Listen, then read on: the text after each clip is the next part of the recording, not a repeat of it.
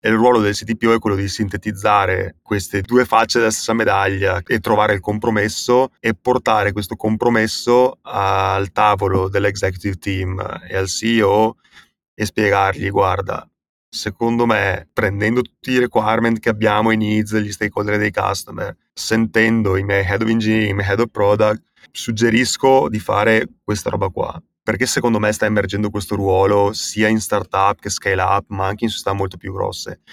Perché vedo molto molto spesso che l'executive team e i CEO founders non sono molto tecnici.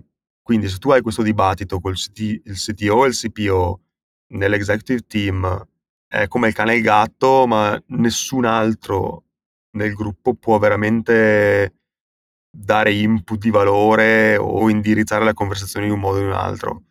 Quindi è molto più semplice se sei una persona che capisce, però devi trovare la persona giusta che capisce sia di tech che di product. Se uno troppo sbilanciato, sei fregato. Ciao, io sono Marco Imperato e questo è il podcast di Product Heroes. Product Heroes è il punto di riferimento in Italia per il product management Finora abbiamo aiutato oltre 180.000 persone tramite master, formazione in azienda, guida, articoli e meetup. Lo facciamo anche attraverso questo podcast in cui intervisto product leader che spaccano e che potranno darti tantissimi consigli utili per migliorare il tuo modo di costruire, lanciare e muovere le metriche del tuo prodotto. Oggi sono con Simone Basso, che dopo varie esperienze internazionali con Just Eat, Get Your Guide e Indie Campers è approdato da qualche mese in WeRod come Chief Product and Technology Officer. Con Simone parliamo di come si fa prodotto in WeRoad, di come è organizzato il team, di cosa fa un CPTO, dei framework utilizzati per la prioritizzazione, di cosa è il prodotto e di come la community giochi un ruolo decisivo nello sviluppo del prodotto e del business, più mille altre cose, per cui ti consiglio assolutamente di ascoltare l'episodio di oggi dall'inizio alla fine. Prima di iniziare, se ancora non l'avessi fatto, ti chiedo di lasciarci una review a 5 stelle sulla piattaforma su cui ci stai ascoltando. Questo ci aiuterà a raggiungere ancora più utenti e a diffondere più velocemente la cultura di prodotto in Italia, che poi è la nostra missione. Inoltre, se vuoi incontrare Simone dal vivo, potrai farlo alla Product Heroes Conference del 6 ottobre a Milano, dove lui sarà lì con il suo team. Quindi, se ancora non hai acquistato il biglietto, ora è il momento giusto per farlo. Adesso non mi resta che augurarti buon ascolto e ricordarti che dopo i tempi duri vengono sempre tempi eroici.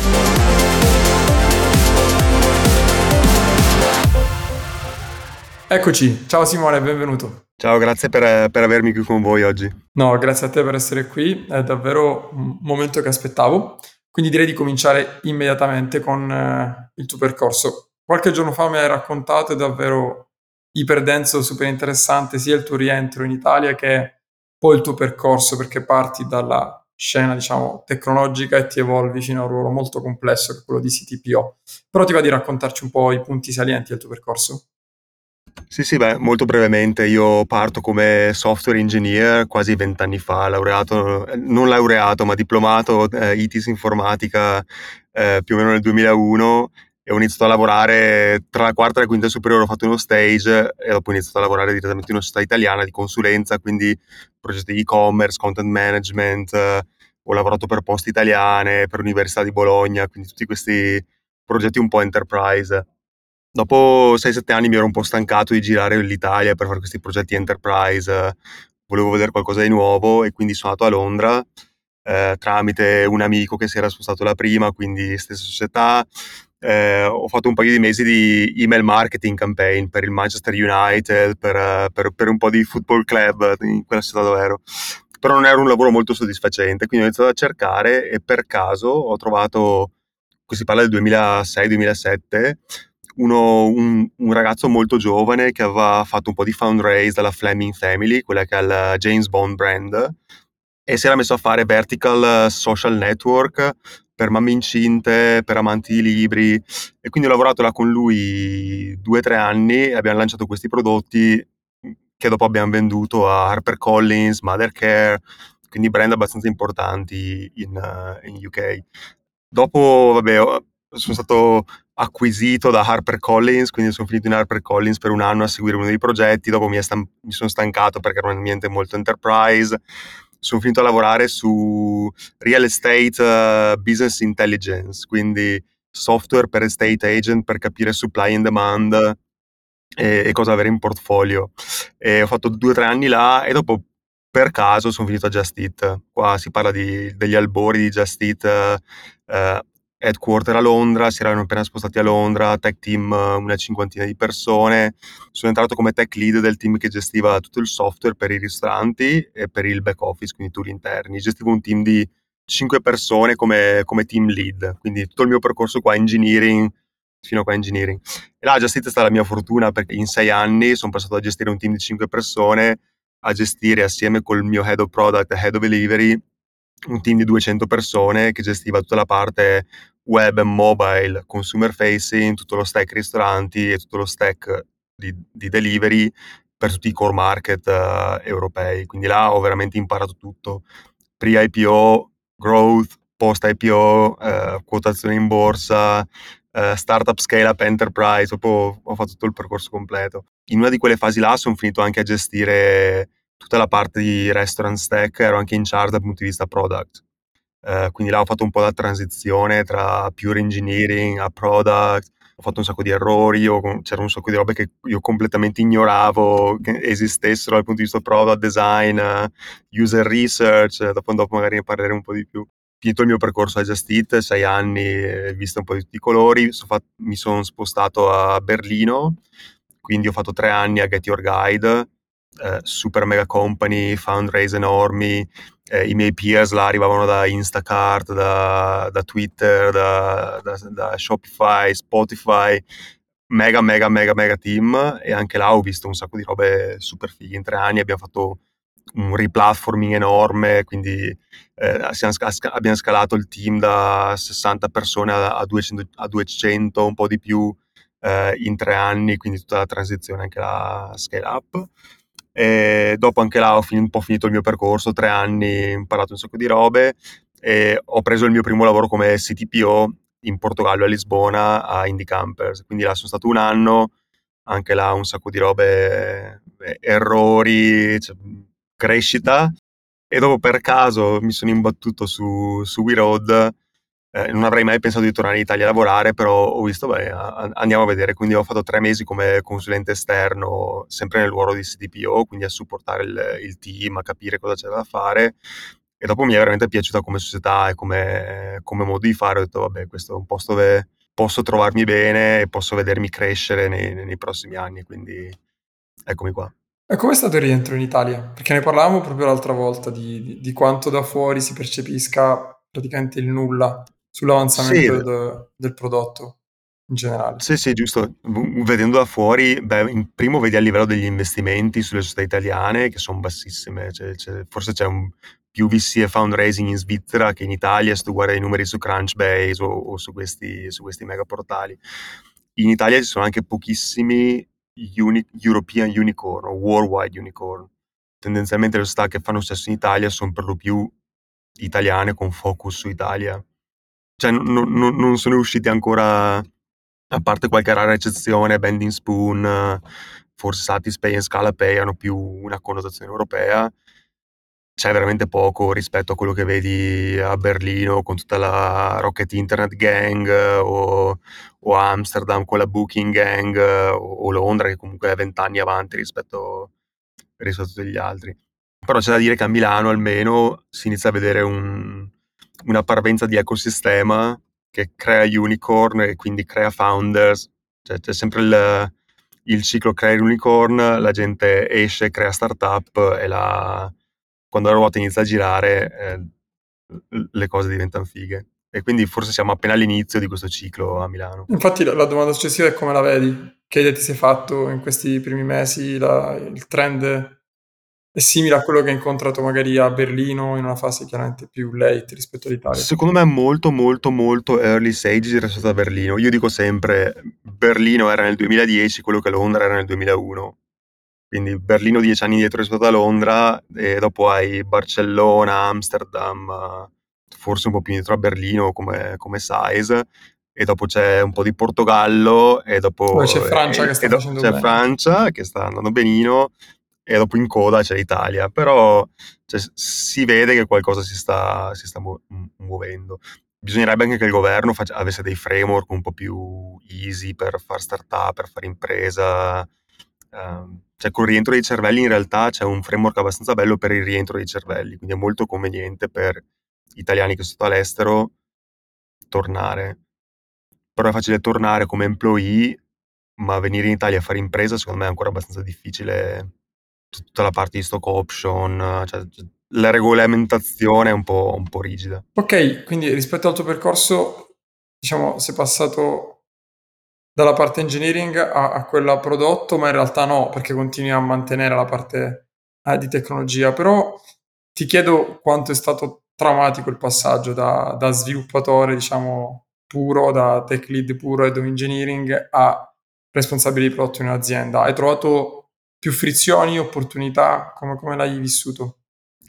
Allora, io ho un percorso forse un po' particolare, no? Perché avendo lavorato sin da giovanissimo subito a contatto con il cliente e dopo con startup molto molto piccole, in realtà sono sempre stato molto molto vicino a stakeholder, clients e, e customers. E, e, dopo sono anche una persona che ha un livello di ownership abbastanza alta, quindi non sono il, l'ingegnere che si mette là e si siede e aspetta che il product manager gli dica cosa fare. Sono sempre stato uno curioso che ha cercato di capire cosa c'è da fare per chi e perché.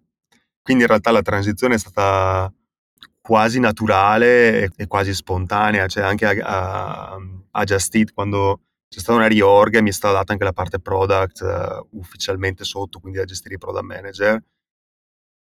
Cioè, quando è successa quella roba là era quasi uno step logico perché lo, lo, lo stavo già facendo, cioè avevo già un'influenza molto alta sui product manager, ero io che settavo la direzione del prodotto e, e di cosa fare. Ci dai qualche numero di WeRod? Perché oggi tu sei in WeRod, non ne abbiamo ancora parlato. Quindi cosa fa? Magari in 30 secondi e poi qualche numero per capire la, la progressione in atto. Ok, quindi la, la visione di WeRoad è Connecting People, Culture and Stories eh, e abbiamo un logo, un motto bellissimo sul nostro sito che è You bring your backpack and we bring the friends. Quindi cosa fa WeRoad? WeRoad organizza viaggi di gruppo 10-15 persone su principalmente due fasce d'età, 25-35 e 35-49. Però i nostri viaggi sono organizzati in un modo molto particolare. Uh, abbiamo la, quello che chiamiamo la sinusoide del viaggio, quindi il viaggio è programmato perché tu conosca i tuoi amici di viaggio e diventino quasi amici per sempre, no? Eh, che, è anche un po la, che è anche un po' quello che ci differenzia da tutti gli altri. Eh, in ognuno di questi viaggi, 10-15 persone, noi abbiamo una persona che si chiama il coordinatore che è formato da noi su come gestire il gruppo, su come creare i wow moments eh, e così le persone possono ricordarsi questa roba qua. Eh, e quindi questo modo di far viaggiare la gente non è ok, agenzia di viaggi, vado prenoto e dopo sono un po' in balia di, di, quello che succede. È proprio pensato per fare amici per sempre. Un po' di numeri, l'anno scorso abbiamo fatto più o meno 30.000 We Roaders, 30 milioni di revenue, eh, abbiamo lanciato in Francia e Germania, l'anno prima avevamo lanciato UK eh, e We Road è partita 5 anni fa come Italia, solo Italia.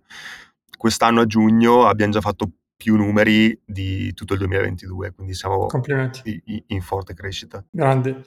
Ma infatti la, la, domanda che ti avrei fatto dopo è, i viaggi di gruppo non sono novità, si fanno viaggi di gruppo da sempre, mia mamma faceva avventure nel mondo da una vita, per cui è, mi hai già risposto in parte, non so se vuoi aggiungere qualcosa, cosa c'è di diverso, cioè perché WeRoad sta facendo questo tipo di crescita su un prodotto, non ti dico che è una commodity perché non lo è completamente, però su un qualcosa che è già visto, stravisto e, e, fatto da tanti altri. Sì, Come secondo me è t- tutta la parte di tutta, tutta la parte di creazione di amicizie durante il viaggio, secondo me è una cosa molto importante. In più, noi siamo molto forti sulle communities. Abbiamo communities enormi su, sia su Facebook Groups che su Instagram che su altri network, sia di travelers che di coordinators. Quindi alla fine quando uno entra nel mondo We Road si tira dentro gli amici o conosce amici, crea il network.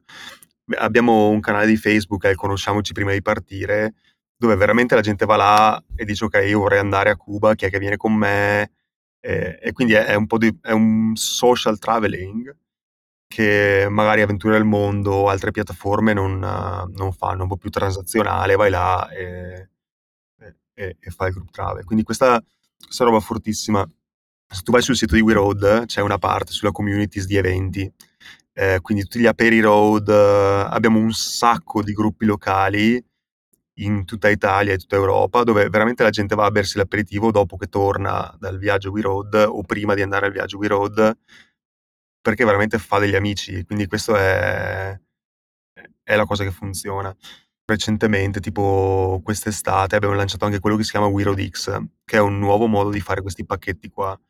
Praticamente permettiamo ai coordinatori più esperti di creare i propri itinerari, quindi tutta la roba unique, one-off in, che ne so, Patagonia, trekking, uh, cioè tutti i viaggi più fighi e più strani sono veramente fatti dalla community, dei coordinatori e si portano i loro amici, il gruppetto solido si portano i loro amici, dopo aggiunge, aggiungono altra gente e vanno in viaggio insieme. Questa roba qua è, cioè, è fantastico perché vedi veramente che c'è una community engaged con We Road che dà valore aggiunto a, a, a quello che stiamo cercando di fare. È un modello più da marketplace forse, c'è il coordinatore che tira sul viaggio e recruit, cioè porta sì. a bordo le persone, cioè è lui che fa il gruppo. Sì, sì, il WeRoadX è, è il nostro marketplace in un modello ibrido dove c'è il WeRoad e il, il WeRoadX che è il marketplace puro e il WeRoad è quello che gestiamo noi. Quindi abbastanza non complicato però vario il mondo perché hai la parte relazione, la parte di viaggio e poi abbiamo la parte vicina a noi quella tecnologica. Quindi ti chiedo subito come è organizzato il product and tech team o chiamiamolo direttamente tech team. Siamo più o meno 35 persone. Abbiamo quattro team che fanno prodotto. Quindi il cro- classico cross-functional team con product manager, engineering lead, un po' di back-end, un po' di front-end. E abbiamo diviso i team in quello che gestisce la parte website e, e, lavorano molto a contatto con marketing, quindi tutta la parte acquisition e l'upper funnel conversion. C'è il team che si occupa del booking engine, e che gestiscono anche la checkout page, quindi lower funnel e, e tutta la parte di booking, prenotazione, uh, cancellation, uh, payments, uh, tutta questa parte di lower funnel. C'è un team che si occupa della piattaforma dei coordinatori, anche là facciamo molto software per i coordinatori per la casa tour operator, quando sono in viaggio, cosa devono fare, documenti dei, documenti dei packs, tutta questa roba qua e il quarto team è quello che si occupa della piattaforma per uh, i buyer. Cioè nel, nel, mondo travel ci sono le DMC, che sono dei gestori locali che ti gestiscono prenotazioni di hotel, transport, questa roba qua, e quindi abbiamo un prodotto anche per, per loro e per gestire loro, quindi la, tutta la parte supply tutta la parte di supply è coordinatori e le DMC praticamente, quindi abbiamo un prodotto per loro e in più abbiamo un team piccolino di UX, quindi Global UX, classico team di DevOps, classico team di Data and Analytics e, e un altro team che chiamiamo TechOps, che è un team ibrido di project manager, uh, uh, low code engineers uh, e engineers che fanno integrazioni, che sono quelli che fanno tutte le automazioni per, automati- per automatizzare il nostro team operation, per scalare il team operation praticamente. Quindi meno prodotto, più projects, più scalability. Quindi DevOps team, data team e UX UI sono a servizio dei quattro team cross funzionali. Sì. Perfetto, sì. mentre te- TechOps Teams è totalmente indipendente, immagino, molto sì. veloce, sporco, tra virgolette. Esatto. Ok, quindi voi avete tre piattaforme, avete una per i coordinatori, una per le DNC, lato supply, e poi avete, diciamo, lo chiamo in modo brutto l'e-commerce per far acquistare. Avete anche una piattaforma per chi viaggia, cioè, durante il viaggio seguite, non seguite? Ora ti dico anche il perché di questa domanda, perché per me è un tema molto figo da affrontare. Questa è una cosa che mi sta molto a cuore, è stato uno dei primi progetti che ho cercato di fare appena arrivato a We Road e ho cercato di guardare nel mercato se ci fossero piattaforme che facessero questa parte di on trip e ne ho anche trovate. Quindi ho fatto un po' di ricerca, ho messo in piedi un po' di demo e dopo ho fatto vedere queste demo ai nostri coordinatori e i nostri coordinatori mi hanno detto questa roba qua in viaggio non funzionerà mai. Perché? Perché tantissimi dei packs, quando loro sono in viaggio, on trip, loro vogliono essere disconnessi, non gliene frega nulla di star là. Cosa sono i packs, con... scusa Simone? I, i, I packs sono i travelers, i okay. Pax Passengers, eh, okay, okay, okay. codename nel mondo travel Pax. Non gli interessa nulla di essere là a controllare itinerario, cioè se hanno una domanda chiedono al coordinatore che è il capogruppo e quindi è, mentalmente ho fatto un pivot sul fatto che dobbiamo fare software per i coordinatori per gestire il gruppo e non per i travelers in viaggio. E questa è una cosa che ho imparato cercando di capire se, se potesse funzionare o no. Allora, facevo questa domanda proprio perché in un, uh, un episodio precedente parlavamo con Fabrice De Maseri che è il CPO di The Fork e lui eh, era pure in una condizione simile, cioè è super importante trovare il giusto ristorante, avere un servizio di pagamento frictionless, avere una buona esperienza, ma ovviamente l'ultima cosa che vuoi fare è usare The Fork quando sei a cena. Quindi vuoi creare un software che sparisca nel momento in cui tu vivi l'esperienza, quando consumi l'esperienza. Quindi immaginavo che fosse una, una cosa simile per We Road, soprattutto se sono viaggi molto fighi, avventurosi, immersi nella natura, stare lì a smanettare per capire quanto è alto Machu Picchu. non è, sì, sì, non è, è, è, un use case che pensavo fosse esistesse, ma non è un need che esiste. E dopo in realtà quando, quando i traveler vogliono parlare tra di loro usano WhatsApp, quindi tu è molto difficile che tu riesci a rimpiazzare WhatsApp come modo di comunicazione, devi fargli installare l'app solo per i 10 giorni di on trip, non è high frequency, anche a differenza del ristorante che magari high frequency, hai qualche possibilità in più, uno si fa un WeRoader, un WeRoad trip uh, all'anno, cioè quello che stiamo pensando in termini di app è un po' più un'app per uh, connettere le communities off trip. Certo. Tipo organizzare gli aperitivi, fare tutte queste robe No, quello lì secondo me sblocca se ci riuscite un, un intero altro universo di business. È, è, che, è esatto, che, che, è il motivo per cui siamo un po' titubanti sul farlo o non farlo, perché se inizi a farlo devi farlo seriamente e là è, è un business completamente diverso. Quindi... Quando ho, ho, scritto sulla community di Product Heroes, guardate che intervisto Simone, che è CPTO di WeRoad, avete qualche domanda per lui, sono impazziti perché ho scritto il ruolo CPTO, CTPO, io lo chiamo CPTO, poi non so se è CPTO o CTPO, cambia poco. E quindi hanno iniziato a chiedersi, no, oh mio Dio, esiste questa figura, ma com'è possibile? Perché non ce l'hanno tutta l'azienda? Ora, lato, lato mio, sto iniziando a vedere sempre di più, sia in Italia che all'estero, di CPTO. E chiedo a te, la domanda di Alessio è, come è organizzato il team di prodotto? Essendo un CTPO mi piacerebbe capire la, la tua visione riguardo il dualismo product owner slash product manager, e ci sono mille domande, esiste o non esiste? se esiste come vengono gestite le due figure, cosa fanno di diverso nella pratica. Quindi come organizzato il team prodotto già ce l'hai detto.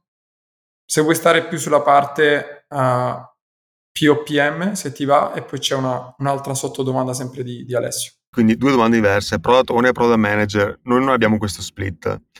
E io dico anche che mentalmente come principio non mi piace molto questo split cioè non mi piace vedere il product manager che fa strategia e il product owner che fa backlog management e execution. Non è una roba molto pratica, secondo me. Quello che ho visto è che nel team cross-functional, dove tu hai un product leader e un engineering leader, di solito mi piace vedere l'engineering leader che prende un po' più ownership sulla delivery e il product manager che prende un po' più ownership sulla, sulla strategy è complicato, è molto difficile trovare engineering leader che vogliono fare anche un po' di parte di quello che è project management e ticket. Però io ho visto robe fenomenali succedere quando hai questa configurazione e quando hai il product manager e l'engineering leader che veramente sono co-leader del team con obiettivi che si sovrappongono, quindi l'80% dell'obiettivo è comune, dopo chiaro che il product manager deve fare strategia e capire il customer e l'engineering leader deve fare piattaforme technology, però devono essere allineati e, e sì, questo split boh, lo, lo, vedo, lo, vedo, nelle società che usano Scrum uh, by the book uh, senza pensare a, a, cosa vuol dire essere agile muoversi veloci. Eh, Scrum ti dice che devi avere il product owner e metti il product owner. No, non vedo lo split.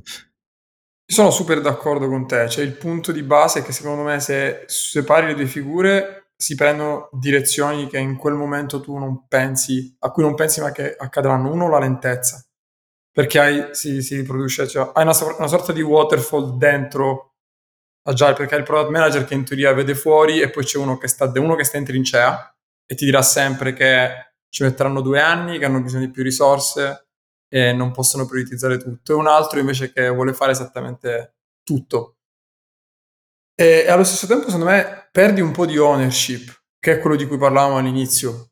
Perché avere skin in the game, cioè de- decidere di prioritizzare una cosa sopra un'altra, capendo anche i trade-off tecnici e, e sapendo che il team de- deve essere con te, ti aiuta anche a te come manager avere un team sempre ingaggiato, mentre avere un responsabile per la delivery e uno per la roadmap, per strategia, vision, secondo me è proprio super morbido, cioè è molto rischioso. Sì, sì, dopo manca anche l'accountability perché il product manager fa strategia, dopo la passa al product owner, se il product owner non fa non è colpa mia, è colpa sua. È la strategia sbagliata. boh, cioè non l'ho mai visto funzionare bene.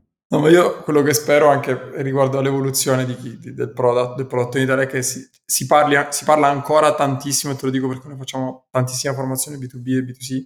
Il tema sembra essere questo invece di, di come creare prodotti che funzionano, il tema sembra essere che mi chiamo product owner o product manager, ma quindi devo fare agile, che è totalmente superato. Cioè alla fine di lavorare sì, bene sì. insieme e andare rapido e fare un sacco sì, di è, diventa un dibattito sul framework e come usare il framework invece che sul customer e come risolviamo i problemi del customer, che non ha, cioè, non ha nessun senso. Direi di sì. Altro sottopezzo di domanda, c'è un conflitto di interessi? Nel conflitto di interessi chiaramente in senso buono, però siccome tu rappresenti sia la parte tech sia la parte product che per loro natura devono un po' andare in, in frizione, no? Devono riuscire ad avere dei, de, delle, dire, dei confronti chiari anche duri in qualche caso. Come... Sì, sì, qua parliamo della, della, parte della domanda sul CTPO, no? Sì, io, mi CTPO, lo, io, mi guardo allo specchio e faccio baruffa con me stesso, funziona così. E chi sono? sto, sto, scherzando. No, in realtà, cioè, so, sotto di me, io ho un head of product e un head of engineering. Quindi l'head of product gestisce quattro product manager e il uh, user research e design e l'head of engineering gestisce i team leader e il team data. Quindi la discussione e il dibattito non è che scompare perché è il CTPO. Succede, ma succede a un livello un po' più basso. E il ruolo del, del CTPO è quello di sintetizzare queste due facce della stessa medaglia che, e, e trovare il compromesso e portare questo compromesso al tavolo dell'executive team e al CEO e spiegargli guarda, secondo me prendendo tutti i requirement che abbiamo, i needs degli stakeholder dei customer, sentendo i miei head of engineering, i miei head of product, suggerisco di fare questa roba qua. Con alternativa 1 facciamo un po' più di engineering, questi sono i pro e questi sono i contro, e alternativa 2 facciamo un po' più di product un po' meno di engineering, quindi new features, meno refactoring e queste sono le conseguenze. Pro, short term value, cons, long term instabilità della piattaforma. Quindi questo è quello che deve fare il CTPO, perché secondo me sta emergendo questo ruolo sia in startup che scale up, ma anche in società molto più grosse. Perché vedo molto molto spesso che l'executive team e i CEO founders non sono molto tecnici quindi se tu hai questo dibattito con il CTO e il CPO nell'executive team, è come il cane e il gatto, ma nessun altro nel gruppo può veramente dare input di valore o, o indirizzare la conversazione in un modo o in un altro. Quindi è molto più semplice se c'è una persona che capisce, però devi trovare la persona giusta che capisce sia di tech che di product. Se è uno troppo sbilanciato, sei fregato. Se uno che è fortissimo in tech deve avere un head of product fortissimo, quindi magari riporta lui, non è suo peer, ma deve essere anche molto open minded a dire ok, ho uno che riporta a me, ma che effettivamente è il, la mia counterpart.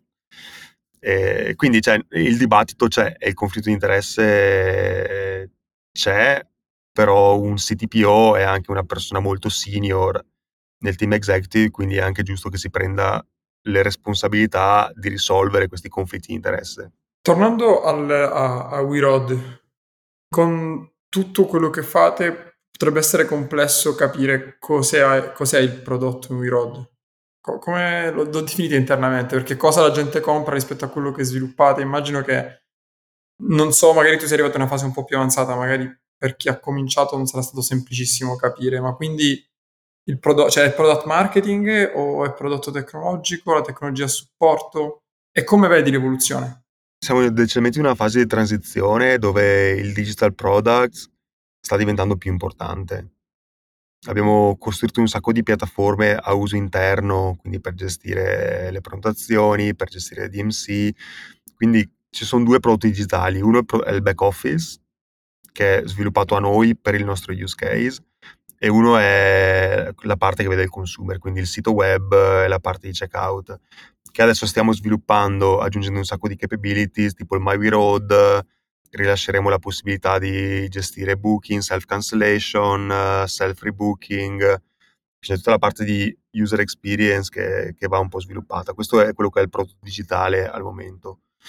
Dopo c'è il, il prodotto fisico, quello che a me piace chiamare merchandise uh, in, in, una roba di e-commerce, che è la roba che vendi, che in realtà quello è più product marketing, quindi come spieghi gli itinerari e i viaggi che la gente va a comprare. E dopo c'è una terza parte che è l'esperienza vera e propria, cioè una cosa è quello che compri su carta digitale sul sito, e dopo arrivi in destinazione, c'è anche, anche là c'è, cioè, l'esperienza alla fine è quello che vendi, cioè quei dieci giorni di vacanza è, è, quello che vendiamo. Poco fa mi hai fatto un esempio, mh, quando, non mi hai fatto un esempio, rispondendo alla domanda eh, avete prodotto digitale per chi viaggia? E hai detto no, ho fatto questa ricerca, l'ho fatta vedere ai coordinatori mi ha detto che non avrebbe mai funzionato. Quindi mi chiedo come voi svolgiate la parte di discovery, a che punto di maturità siete su questo, avete dei processi interni, la fate una tantum, andate già in continuous? Allora, stiamo migliorando molto. Fino a poco tempo fa eravamo molto feature driven, cioè senza fare, senza fare molta ricerca. Se sono progetti nu- completamente nuovi, innovativi, tipo questa app per l'on trip, mi sono messo io a studiare un po' di roba, magari con, con, il supporto di un po' di product manager, un po' per vedere, fare competitive analysis uh, e, e sta roba qua. In realtà c'è un altro progetto un po' più grosso su cui stiamo lavorando, che è la parte di search e discovery. Quindi quando tu arrivi dal sito tramite paid marketing, com'è che dopo cerchi e trovi gli itinerari che vuoi e tutta questa roba qua. E c'è Jasmine che è una product manager del team che si occupa della parte di website eh, che insieme a, a, alla nostra collega in marketing si sono fatti un sacco di user interviews. Eh, quindi si sono messi là, hanno intervistato tipo 20-30 travelers, first time traveler, second time traveler, we roader, non we roader. Hanno iniziato col mercato italiano, adesso stanno facendo anche il mercato spagnolo. Quindi c'è tutta la parte di classic user research, però da quello che ho visto, quella era la prima volta che facevamo qualcosa di strutturato però decisamente ci stiamo cercando di muovere in questa direzione qua. Eh, settimana scorsa abbiamo fatto un workshop interno, io col product manager che si occupa del tool per uh, la parte di tour operator e buyers e tre quarti del team di tour operators interno di WeRoad abbiamo fatto un workshop su ok, quali sono i vostri problemi, eh, quali sono quelli urgenti da risolvere per questa peak season, cioè travel, eh, il peak travel è, sono i prossimi due mesi, quindi se vuoi risolvere qualcosa per quest'anno devi farlo entro due o tre settimane o hai perso l'opportunità. E invece quali sono i progetti da risolvere più long, i, i problemi da risolvere più long term. Quindi anche là sviluppare prodotti interni a me piace tantissimo perché i tuoi customer sono i tuoi colleghi quindi hai veramente opportunità di fare un sacco di user research, puoi andare a sederti con loro una settimana e vedere come lavorano, mentre col, col traveler è un po' più difficile andare a sedersi a casa del traveler e vedere come, come, cerca, come cerca un viaggio. Anche se devo dire, quando era Just Eat facevamo anche sta roba qua, quindi c'era il team di product che andava a sedersi con chi stava ordinando e vedere come interagivano e come... Quindi un po' più complicato, ma si può fare. E quindi come funziona da voi il, il, come gestite il processo di prioritizzazione? Perché quello che immagino voi avete tre piattaforme diverse, avete una marea di persone, lato travelers, una community gigante. Leggevo che avete 1200 coordinatori, quindi non si tratta di una decina di persone che sentite al telefono, sono, inizia ad essere una scala interessante. Io avete le DMC, come gestite la parte di priorizzazione, quindi richieste di nuove funzionalità? Il nostro prodotto consumer facing non è sofisticatissimo, quindi con un po' di user research stiamo un po' capendo che problemi hanno nel trovare il viaggio giusto per loro, nel, il dove e quando praticamente, dove vuoi andare, quando vuoi andare, cosa c'è disponibile.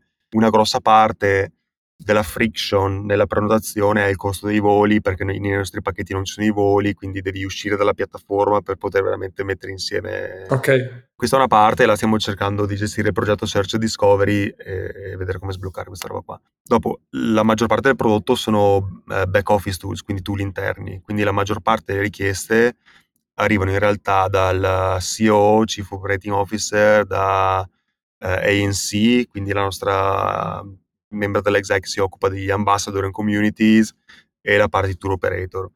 Noi abbiamo questo processo qua. Ogni anno cerchiamo di fare quello che chiamiamo zero based, che ci sediamo e raccogliamo dall'executive team e i loro team quali sono i vostri problemi principali per scalare l'anno prossimo, sapendo che l'anno prossimo dobbiamo fare il doppio dei volumi senza raddoppiare il team. Se tu vuoi avere leverage a scale, tu devi ridurre i tuoi costi, tenere i tuoi costi lineari mentre scali i, i tuoi revenue. Quindi da là di solito escono, ok, questi sono i più, più grossi che vogliamo fare. Loyalty, ottimizzare i processi di refunds, uh, CRM, marketing automation, yada yada yada.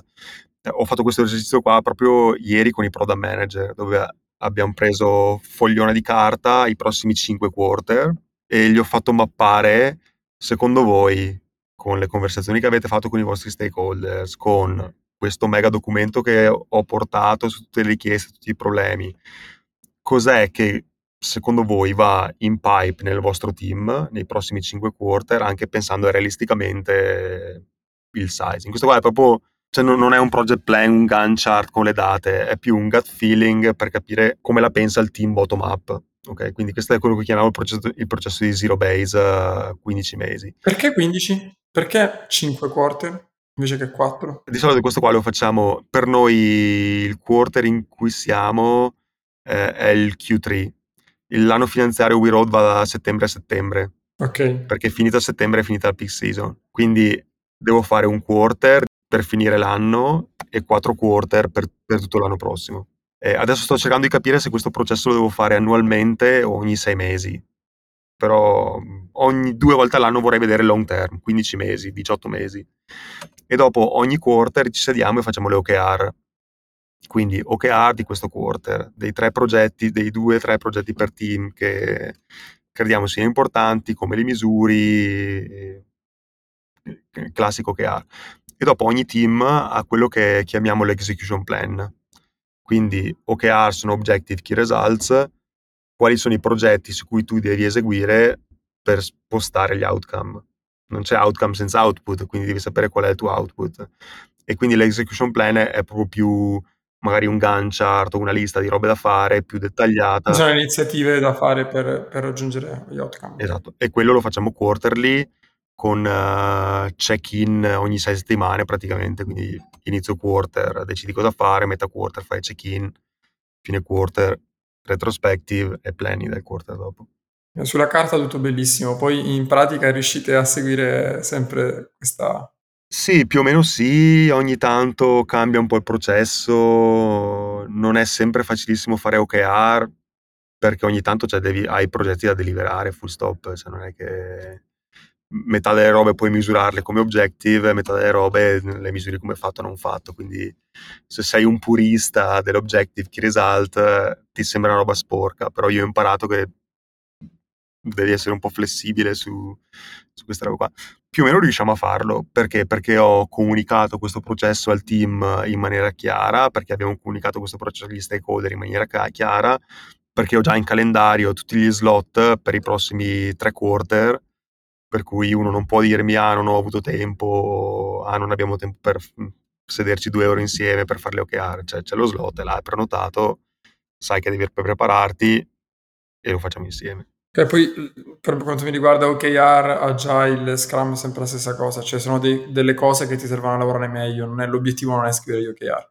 Noi facciamo tantissima formazione su OKR, però è più una battaglia spesso per non fargli fare gli OKR se non hanno bisogno piuttosto sì, che fare fare io che quando non sanno neanche qual è l'obiettivo. C'è tanto esercizio di stile, c'è, c'è, tanto dibattito sul wording invece che sul goal. Cioè. Ok, rispetto a quello che hai fatto, è un'esperienza molto lunga e sembra che tu ne abbia viste di, di tutti i colori e di ogni colore. qual è stato, quali sono stati gli errori più grandi che hai commesso? Mi spiego meglio, no? chiaramente non, non, ci interessa sapere se hai causato, spero di no, eventuali disastri, ma, ma gli errori da cui ti porti a casa il più grande learning, il più grande apprendimento, che ti ricordi ancora oggi che ti aiuta a prendere decisioni migliori. Un po' ne ho accennato prima, cioè, e sono er- errori di, di inesperienza. E quando sono passato a Just a gestire il team prodotto sotto di me, avevo un paio di user research che erano a mia disposizione, non li ho usati perché non sapevo cosa farmene. Cioè, non sapevo cosa facesse user research. e, quindi, dopo, dopo, qualche, dopo, qualche, anno, quando ho imparato cosa facesse user research, sono stato un po' un pirla perché avrei potuto lavorare con queste persone molto molto meglio. Ma anche in realtà dopo, cioè, certe volte quando ho cambiato lavoro, magari non ho fatto la due diligence esatta su, ok, cosa si aspettano, cosa è il lavoro da fare, quindi entri e ti, sca- ti incastri un po' in, uh, in situazioni che non ti aspettavi, quindi vai in difficoltà. Però io sono uno che vede gli errori le difficoltà sempre come, cioè vede sempre il lato positivo, cosa ho imparato uh, da queste robe qua. E, e, per lo più sono errori di, inesperi- di inesperienza e quello che ho imparato è essere un po' meno testardo. E una volta ero molto più testardo, avevo cioè, la, il mio modo di fare, la mia via e chi, chi, non era allineato un po' li mettevo da parte non, e non li ascoltavo. Invece ho, ho, imparato che è molto importante capire, se qualcuno non la pensa come te, capire il perché. Eh, e se pensano che po- possono portare qualcosa, fermarsi, ascoltare e dopo decidere. E dal tuo punto di vista qual è la competenza, abilità, eh, caratteristica principale per chi fa prodotto, per un product manager? Eh, secondo me è una cosa molto molto semplice, che è fare le domande giuste. Eh, come product manager, secondo la mia visione del product manager è una persona che capisce come funziona il business, che non prende quelli che normalmente chiami requirements che ti arrivano dagli stakeholder e ti dicono fammi, fammi questa feature, ma chiede perché, per chi, con che valore, quando ti serve. Cioè, uno deve, deve eh, veramente riuscire a andare a fondo e a capire il perché gli vengono chieste le cose. E lo skill di fare le domande giuste, è, secondo me, è importantissimo. Dopo c'è il classico framework che abbiamo come competency profile, quindi il product manager deve poter fare scope e impact, quindi vision, execution, leadership e communication eh, e, e, tutte queste robe qua, e sono tutte importanti. Però se tu non sai fare le domande giuste per capire cosa devi fare quando, diventa duretta. diventa duretta bellissimo. Ma anche perché spesso, questo lo dico in mia esperienza personale, spesso si ha paura di fare le domande, soprattutto quando devi gestire persone sopra di Se te. sei giovane, hai stakeholder senior, esatto. magari... Mentre fare le domande spesso è quello che aiuta chi sta sopra di te a capire. Sì, sì. E l'altra cosa che ho imparato da imprenditore è che l'ultima cosa che vuoi nella vita sono persone che ti dicono di sì. Le persone che sì, ti dicono di sì spesso lo fanno solo per paura, per, avere, per essere dei bravi impiegati io nella mia vita ho detto troppi sì e poi spesso non è andata eh, benissimo. Mm-hmm. Ok, se dovessi dare un unico consiglio a chi vuole avviare la propria carriera nel product management, quindi non, non ci ascoltano soltanto eh, product manager che già svolgono la professione, ma tantissime persone vorrebbero cominciare. Se dovessi dare un unico consiglio, un paio di consigli, eh, quali sarebbero? Leggete, ascoltate, guardate il più materiale possibile su cos'è il lavoro del product manager eh, su Product Heroes eh, ho visto che avete una sezione abbastanza importante su risorse, libri da leggere, blog. Eh, anch'io nel mio piccolo mio blog ho, ho, ho un post con link, podcast, ascoltare, libri da leggere. E, che, e quella risorsa là le ho messe in piedi quando sono arrivato a Indie Campers. Ho preso, avevo 3-4 product manager super junior, first or second experience, e gli ho detto leggetevi tutta sta roba qua e dopo vi spiego a cosa vi serve e quando dovete usarla. E dopo la seconda roba è capire che tipo di product manager vuoi diventare. Ci sono profili molto molto diversi. Il growth product manager è diverso dalla startup product manager, diverso dal platform product manager, diverso dall'enterprise product manager. Quindi capite cosa volete fare, capite che skill sono importanti per il tipo di product manager che volete diventare lavorate su questi skill. E l'ultimo avviso è trovatevi il mentor giusto, cioè trovatevi un capo o un mentor da emulare e da cui potete imparare tutto e seguite questa persona il più possibile finché non uh, potete cambiare con i vostri piedi. Sui mentor ne abbiamo parlato tantissimo in questi, in questi podcast, in questi episodi, è, è un consiglio iper ricorrente, quindi ve lo ripetiamo e vi incoraggiamo, trovatevi un mentor giusto, Simone ti tempesteranno chiaramente di messaggi, ma te la sei cercata. e la, la, la, cosa che ripeto, che ho detto spesso, è che eh, spesso chi magari è un po' più non fa la richiesta di essere seguito, magari non ha in azienda il role model, eh, che capita soprattutto in Italia, magari si vergogna, un po' di timore a chiedere di essere mentorshipizzato, che parola bruttissima, essere seguito, mentre nel 100% dei casi, soprattutto le persone più senior sono le persone più umili che io, quelle più brave sono le più umili che io abbia mai conosciuto. Poi magari non lo fanno per mancanza di tempo, però troverete sempre qualcuno che lo fa, soprattutto se è una persona in gamba. Per il resto, grazie mille Simone, è stato un piacere davvero averti sul nostro podcast e mi auguro che ci rincontreremo. Grazie mille, piacere e un saluto a tutta la community. Grazie per aver ascoltato questo episodio di Product Heroes. Se l'hai trovato utile, iscriviti su YouTube, Spotify, Apple, Amazon, insomma, dove ascolti i tuoi podcast normalmente, così non ti perderai neanche un episodio. Prima di andare via, vota con 5 stelline questo podcast o scrivi un commento, una recensione. Questo ci aiuterà a raggiungere sempre più persone e quindi aumentare la diffusione della cultura di prodotto in Italia, che poi è la nostra mission finale. Quindi il podcast è soltanto uno dei tanti modi che Heroes utilizza per spingere la cultura di prodotti. Trovi maggiori informazioni e tutte le attività che svolgiamo su productheroes.it e soprattutto non perderti l'appuntamento più importante che stiamo spingendo negli ultimi mesi che è la Product Heroes Conference che sarà a Milano il 6 ottobre 2023. Anche su questo trovi tutte le info su productheroes.it. Ciao e alla prossima!